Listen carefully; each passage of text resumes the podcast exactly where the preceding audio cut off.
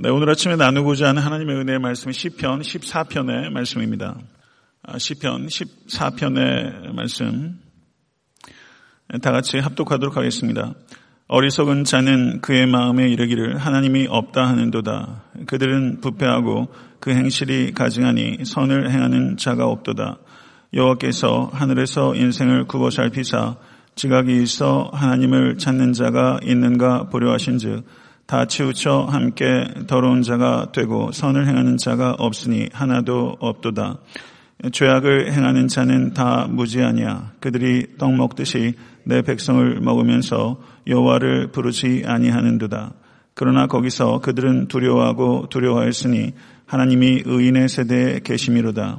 너희가 가난한 자의 계획을 부끄럽게 하나 오직 여호와는 그의 피난처가 되시도다. 이스라엘의 구원이 시온에서 나오기를 원하도다. 여호와께서 그의 백성을 포로된 곳에서 돌이키실 때에 야곱이 즐거워하고 이스라엘이 기뻐하리로다. 아멘. 어, 저는 그 신앙의 루틴에 대해서 좀 강조하고 싶습니다. 어, 설교 말씀 들어가기 전에 그 제가 개인적으로 참 그 좋아하고 또 많은 책을 읽었던 존 스토트 목사님 종종 이야기를 하는데요. 어, 데이비드 웰스라는 그 고든 콘웰의 석좌 교수가 있습니다. 조직 신학으로 그 복음주의 진영에서 가장 탁월한 학자 가운데 한 사람인데 아, 존 스토트도 독신이었고 이 데이비드 웰스도 한동안 독신으로 있다가요. 근데 결혼하게 되면서 그 공동체에서 나오게 될 때 존 스토트 목사님께 어떻게 해야 승리하면서 살 수 있습니까? 그랬더니 어, 개를 매일같이 훈련하듯이 자기를 훈련시키지 않으면 결코 승리할 수 없다. 이렇게 어, 권고했다는 것입니다. 영적 거장도 매일매일 말씀을 붙잡고 기도하고 자신을 쳐서 복종시키는 과정이 없으면 승리할 수 없다는 뜻입니다. 아, 우리가 은혜 받습니다. 그리고 그 은혜를 유지하며 살아가는 그 루틴은 매일같이 말씀 속에서 그리고 기도 속에서 하나님께 가까이 가고 그 말씀대로 순종하는 일들을 통하지 않고는 결코 승리할 수 없다는 것을 기억하시고 다른 이유가 없다는 것을 명심하실 수 있는 여러분과 제가 될 수 있게 되기를 간절히 바랍니다. 시편 14편의 말씀은 강력한 악의 세력에 직면한 가난한 의인들을 격려하고 그들을 교훈하기 위한 시입니다. 그렇다면 이 시는 우리와 동떨어진 시가 아니라 바로 우리가 직면한 문제에 대한 시라고 할 수 있고 우리 개개인들을 향한 격려와 교훈의 시라고 이해할 수 있을 것입니다. 그런데 여기 4절을 보시게 되면 14편 4절을 보게 되면 그들이 떡 먹듯이 내 백성을 먹으면서라고 표현하고 있습니다. 그러니까 이 시편 14편의 배경은 악인들이 하나님의 백성을 떡 먹듯이 먹는 시대다라는 것을 알 수 있습니다. 이 시편 14편과 거의 동일한 시가 시편 53편입니다. 거의 동일합니다. 이렇게 시편 전체 150편 중에 이렇게 거의 동일한 시, 거의 반복되는 시가 두 개가 기록됐다는 것은 이 14편과 53편이 이스라엘의 예배 가운데 자주 그리고 널리 사용되었다는 것을 우리가 이해할 수 있습니다. 14편 1절의 말씀을 한번 보시기 바랍니다. 다시 한번 읽겠습니다. 어리석은 자는 그의 마음이 이르기를 하나님이 없다 하는도다. 이렇게 말을 하고 있습니다. 어리석은 자는 그의 마음에 이르기를 하나님이 없다 하는도다. 아, 그렇기 때문에 10편, 14편은 어리석은 자는 누구이며 어리석음은 무엇인가 하는 주제를 다루고 있다. 이렇게 볼 수 있습니다. 아, 누가 어리석은 자입니까? 사전에서 정의하는 어리석음을 제가 어저께 찾아보니까 슬기롭지 못하고 둔하다 이렇게 정의하고 있습니다. 어리석음은 슬기롭지 못하고 둔하다. 그렇다면 주로 세상에서 얘기하는 어리석음은 지적 능력과 있는 것이고 지적 능력이 결여화되었을 때 어리석다 이렇게 얘기하는 경향이 있다고 볼 수 있습니다. 충분하게 정의하지 못한다 할지라도 분명히 세상에서 얘기하는 아, 어리석음은 지적 능력의 결여와 연관되어 있습니다. 그렇다면 성경적 의미의 어리석음은 무엇인가? 그것은 오히려 고도로 지적인 사람이 어리석은 사람일 수 있다. 성경적 의미의 어리석음은 고, 오히려 고도로 지적인 사람, 이 어리석은 사람일 수 있다는 것을 가르치고 있습니다. 하나님 없이 세상에 있는 사람들 가운데 전 정말 똑똑한, 똑똑해 보이는 사람들이 있습니다. 그러나 사실은 그들은 어리석은 사람이다. 반대로 세상에서는 어리석기 짝이 없어 보이지만 하나님께 의지하는 자가 사실은 지혜로운 사람이다. 이건 믿으십니까? 이것이 성경에서 말을 하는 것입니다. 어리석은 자는 하나님의 말씀을 듣지 않고 하나님을 인정하지 않고 자기 뜻대로 살아가는 사람, 그 사람이 어리석은 사람입니다. 하나님이 없다고 하는 사람들 많이 있습니다. 무신론자입니다. 근데 하나님의 존재를 부인하는 사람들을 저는 무신론 중에서 지적인 무신론자라고 할 수 있습니다. 무신론이 하나의 종교가 되고 있는 시대 가운데 살고 있습니다. 그러나 여기에서 하나님이 없다 하는도다라고 했을 때 이것이 하나님의 존재를 부인하는 지적인 무신론자만을 가리키는 것이 아니라는 것을 우리는 깊이 이해해야 됩니다. 그러면 성경에서 얘기하는 여기서 하나님이 없다 하는 자는 누구인가? 삶의 결정적인 순간에 하나님께 순종하지 않는 자가 사실은 무신론자다. 이런 뜻입니다. 삶의 결정적인 순간에 하나님께 순종하지 않는 자가 사실은 무신론자라는 것, 이것 깊이 생각해야 됩니다. 어리석은 자와 어리석음과 반대되는 말이 무엇인가?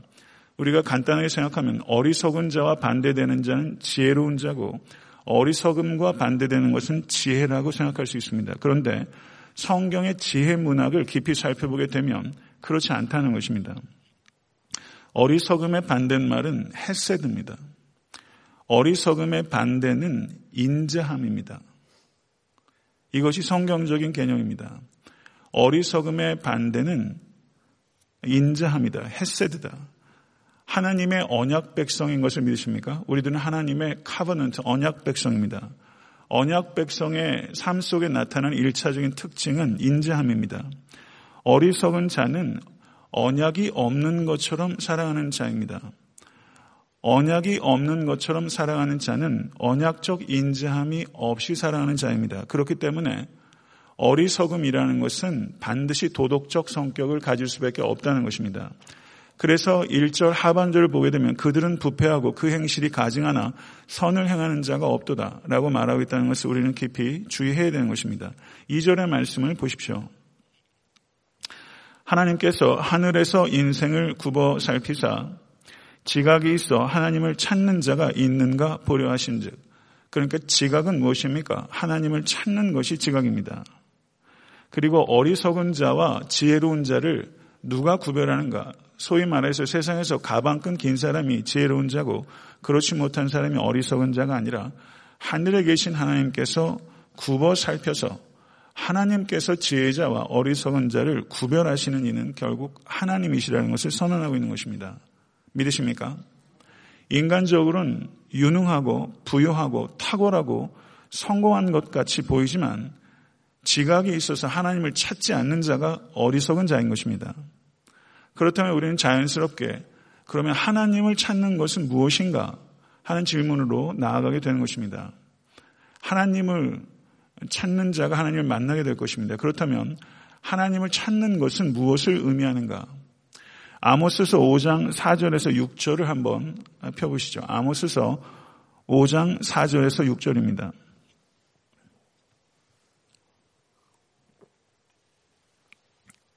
아모스서 5장 4절에서 6절.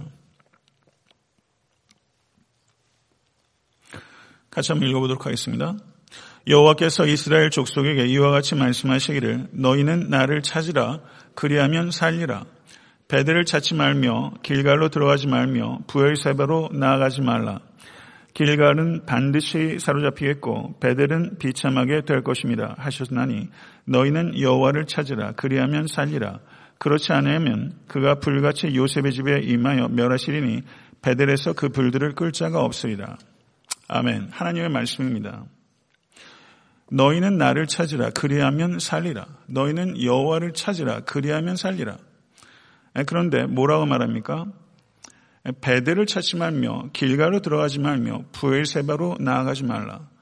이번에 어, 이스라엘 성경 성경 의 땅을 순례하면서 이런 곳들을 다 갔습니다. 이곳은 다 예배 처소입니다. 그런데 여호와를 찾는데 성질을 찾지 말라 이렇게 이야기를 하고 있는 것입니다.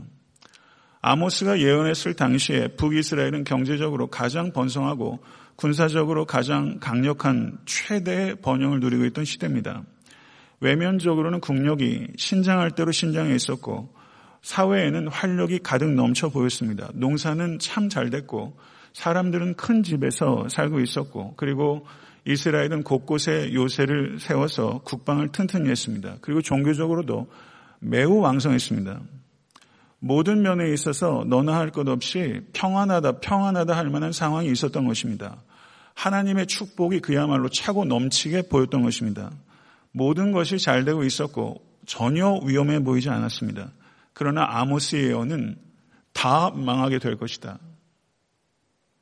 지금이 참으로 위험한 시대다.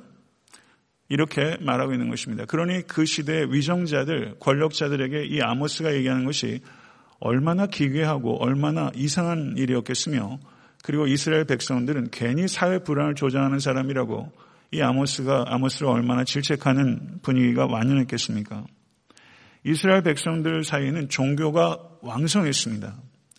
종교가 왕성해서 사람들이 베델로 가고 길갈로 가고 부엘셉의 성지를 찾아갔습니다.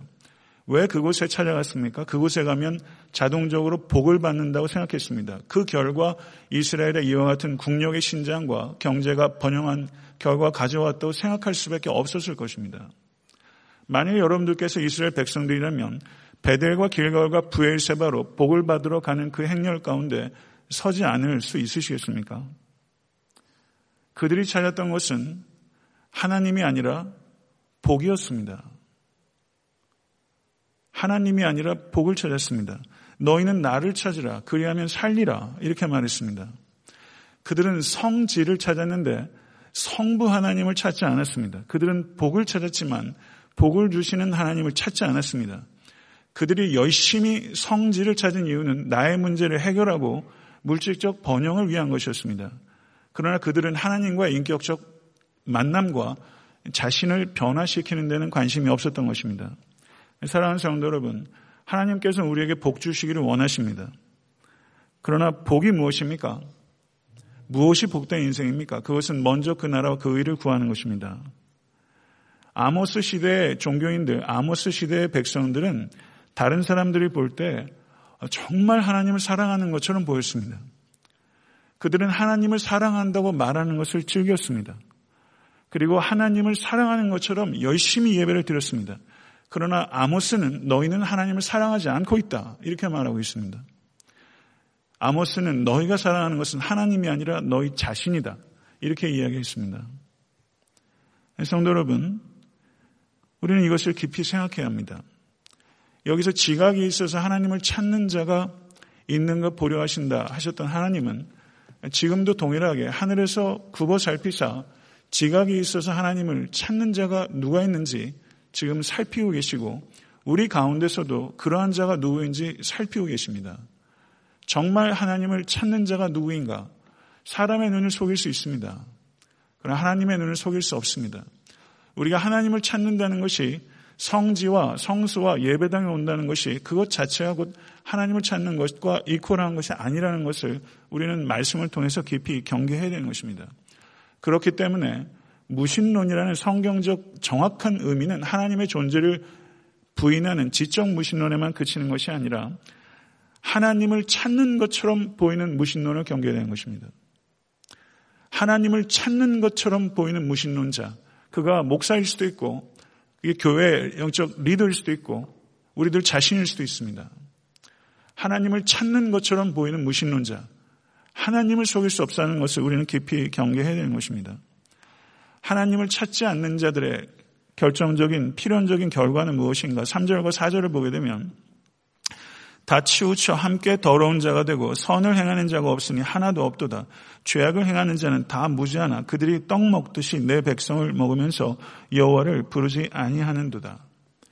제가 조금 전에 말씀드리면서 어리석음과 반대되는 것이 인재함이라는 말씀을 드렸어요. 저도 이런 말씀 처음 들어보시죠? 저도 성경을 연구하면서 처음 깨달았어요. 그래서 진짜 무릎을 탁 쳤어요. 어리석은 자가 누구냐? 언약적 언약적 헤세드 하나님의 인자하심을 믿지 않는 게 어리석음이에요. 그렇기 때문에 어리석은 자는 반드시 인자하지 않게 행동하게 되는 것입니다. 인자 어리석음의 필연적 결과는 인자함이 없이 자기의 필요한 것을 채우기 위해서 하나님께 의지하지 않고 다른 사람을 먹습니다. 다른 사람을 떡 먹듯이 먹습니다. 이 표현이 정말 기가 막히지 않아요? 어, 정말 이 폐부를 찌르는 말이죠. 하나님의 백성을 떡 먹듯이 먹습니다. 하나님을 의지하지 않고 다른 사람을 먹습니다. 어리석은 자들에게 가장 중요한 것은 떡을 먹는 일입니다. 우리에게 가장 중요한 일은 떡을 먹는 일이 돼서는 안 됩니다. 사랑하는 성도 여러분, 예수님께서 사람이 떡으로만 살 것이 아니요. 라고 말씀하셨습니다. 그러나 여기서 우리가 경계해야 될 것이 있습니다. 떡이 필요하지 않다고 말씀하신 게 아닙니다. 떡이 필요합니다. 기독교는 물질을 거부하는 종교가 아닙니다. 하나님께서 다 우리에게 주신 것입니다. 떡의 필요성, 떡의 necessity 이것을 분명하게 인정하셨습니다. 예수님 광야에서 오병이어의 기적으로 사람을 먹이셨습니다. 기독교는 먹여야 합니다. 그러나 떡의 priority, 떡의 우선성을 부인하는 것입니다. 먼저 그 나라와 그 의를 구하라. 그렇기 때문에 하나님의 백성들이 찾아야 되는 것은 떡이 아니라 뜻입니다. 믿으십니까? 우리는 뜻을 구할 때 삽니다. 이것을 깊이 생각하신 여러분과 제가 될 수 있게 되기를 간절히 바랍니다. 신약적 관점에서 이 시편 14편을 우리가 이해한다면 우리는 다 어리석은 사람이었습니다. 우리는 지각이 없었습니다. 우리는 하나님을 찾던 사람이 아닙니다. 그러나 전적인 하나님의 긍휼로 말미암아 우리가 지각이 있는 자가 됐고 하나님을 찾는 자가 된 것입니다. 할렐루야. 믿으십니까? 여전히 결함이 있고 연약함 투성이고 악한 모습들이 나도 소스라치게 놀랄 만큼 마치 어렸을 때 국민학교 때 보물찾기를 하다 보면요. 이렇게 열심히 찾다가 돌 하나를 주셨더니 뱀 하나가 실뱀이라도 하나 지나가면 호들짝 뒤로 물러서서 넘어졌던 기억이 있는데요. 우리가 은혜 받고 은혜 안에 살려고 노력하면서도 이렇게 돌을 들쳤을 때 나오는 그 실뱀같이 내 안에 내가 발견하지 못했던 죄악들을 발견하고 소스러치게 놀랄 때가 참 많아요. 사랑하는 성도 여러분, 그러나 우리들은 은혜의 영역 안으로 들어온 하나님의 자녀입니다. 믿으십니까? 우리는 죄의 영역 가운데 있지 않습니다. 내가 죄를 짓고 그리고 무엇이 크게 달라지지 않은 것 같아도 우리가 예수 안에 있으면 우리는 은혜의 영역 안에 있는 것입니다. 그리고 승리한 것입니다. 그리고 이 승리를 누리며 살아가게 될 것이고 우리는 결코 실패하지 않습니다. 우리는 결코 실패하지 않습니다. 신약적인 관점에서 보게 되면 우리는 어리석은 자였다가 지혜로운 자로 가는 여정 가운데 있는 사람들이라고 우리는 볼 수 있는 것입니다. 사도 바울께서 이 시편 14편의 말씀을 인용해서 로마서 3장 10절 13절에 잘 아시는 대로 기록된 바 의인은 없나니 하나도 없으며 깨닫는 자도 없고 하나님을 찾는 자도 없고 다 치우쳐 함께 무익하게 되고 선을 행하는 자가 없으니 하나도 없도다. 이 시편 14편의 말씀을 인용해서 두 가지를 고발하고 있는 것입니다. 죄의 보편성과 죄의 심각성입니다. 모든 사람이 다 죄 아래 있습니다. 믿으십니까? 그리고 예수 그리스도 안에서 그 모든 죄악들을 해결하셨습니다. 우리는 죄의 문제를 해결하기 위해서 살아가는 존재가 아니라 예수 그리스도께서 죄의 문제를 해결하셨다는 것을 믿고 이 죄의 오염으로부터 우리가 극복해 나가면서 성화의 과정 가운데 있는 것을 믿으실 수 있게 간절히 축원합니다. 사랑하는 성도는 죄는 무엇입니까? 죄는 악한 행동이 아닙니다. 악한 행동 이전에 죄의 본질은 하나님을 찾지 않고 하나님을 두려워하지 않는 죄된 태도입니다. 그것을 성경은 불경건이라고 하는 것입니다. 하나님을 향하여 짓는 죄가 불경건이고 그 결과로 필연적으로 나타나는 게 인간을 향해서 짓는 죄고 그것을 사도 바울께서는 불의라고 했던 것입니다. 불경건 그것이 죄의 본질입니다. 그리고 죄의 근원입니다. 그리고 이 불경건에서 파생하는 것이 필연적인 결과, 불가피한 결과가 불의, 아디키아, 인간에 대한 죄, 불의가 되는 것입니다. 성도 여러분, 우리는 은혜로 구원을 받습니다. 그러나 이 신층의 복음을 얘기한 사도 바울도 성경도 예수 그리스도도 인간의 죄를 결코 과소평가하지 않습니다. 그러나 성도 여러분, 예수 그리스도의 대속의 능력도 과소평가하지 마십시오. 성도 여러분, 인간의 죄는 스스로 구원할 수 없을 만큼 심각합니다. 그러나 예수 그리스도의 구수의 능력으로 구원할 수 없는 죄는 없습니다. 믿으십니까? 인간의 죄의 심각성을 우리는 깨달아야 됩니다. 그리고 그 죄 때문에 죽으신 예수 그리스도의 대속의 능력을 찬양해야 되는 것입니다. 그렇기 때문에 우리는 이 두 가지의 태도를 겸비해야 됩니다. 여전히 우리는 죄에 대해서 아파해야 하고 그리고 이 죄를 대속하신 예수 그리스도인에서 기뻐해야 하는 것입니다. 그래서 시편 14편을 보게 되면 여기에서 제일 마지막 부분에 너희가 가난한 자의 계획을 부끄럽게 하나 오직 여호와는 그의 피난처가 되시도다. 이스라엘의 구원이 시온에서 나오기를 원하도다. 여호와께서 그의 백성을 포로된 곳에서 돌이키실 때 야곱이 즐거워하고 이스라엘이 기뻐하리로다. 아멘. 우리는 다 포로였습니다. 우리는 죄의 포로였습니다. 이스라엘 백성들을 지배했던 아수르, 바벨론, 로마 여러 가지 제국들이 있었지만 정말 이스라엘 포로 삼았던 건 죄였고 그 문제는 여러분과 저에게 동일한 문제입니다. 거기에서 바벨론에서 포로 생활에서 되돌아왔던 것처럼 우린 예수 그리스도의 십자가의 대속의 공로로 말미암아 포로에서 해방된 것이고 그것은 값없이 우리에게 주어졌지만 예수 그리스도는 값을 치르셨습니다. 믿으십니까? 그래서 우리는 자유하게 됐고 그리고 기뻐할 수 있는 것입니다. 이 기쁨과 감격을 기억하십시오. 신앙은 기억하는 것입니다. 신앙 교육은 기억하도록 하는 것입니다. 여러분의 삶 가운데서 매일매일의 삶 속에서 이 십자가를 붙잡고 지각이 있어서 하나님을 찾는 자가 누군지 보려하신즉 하나님께서 지금도 보려하시는데 이 자리에 계신 한 사람 한 사람이 지각이 있어서 하나님을 찾는 자가 되시기를 간절히 축원합니다. 그게 능력입니다. 부엘세바와 베델과 길가를 찾지 말라. 너희가 여호와 하나님을 찾으라. 그리하면 살리라.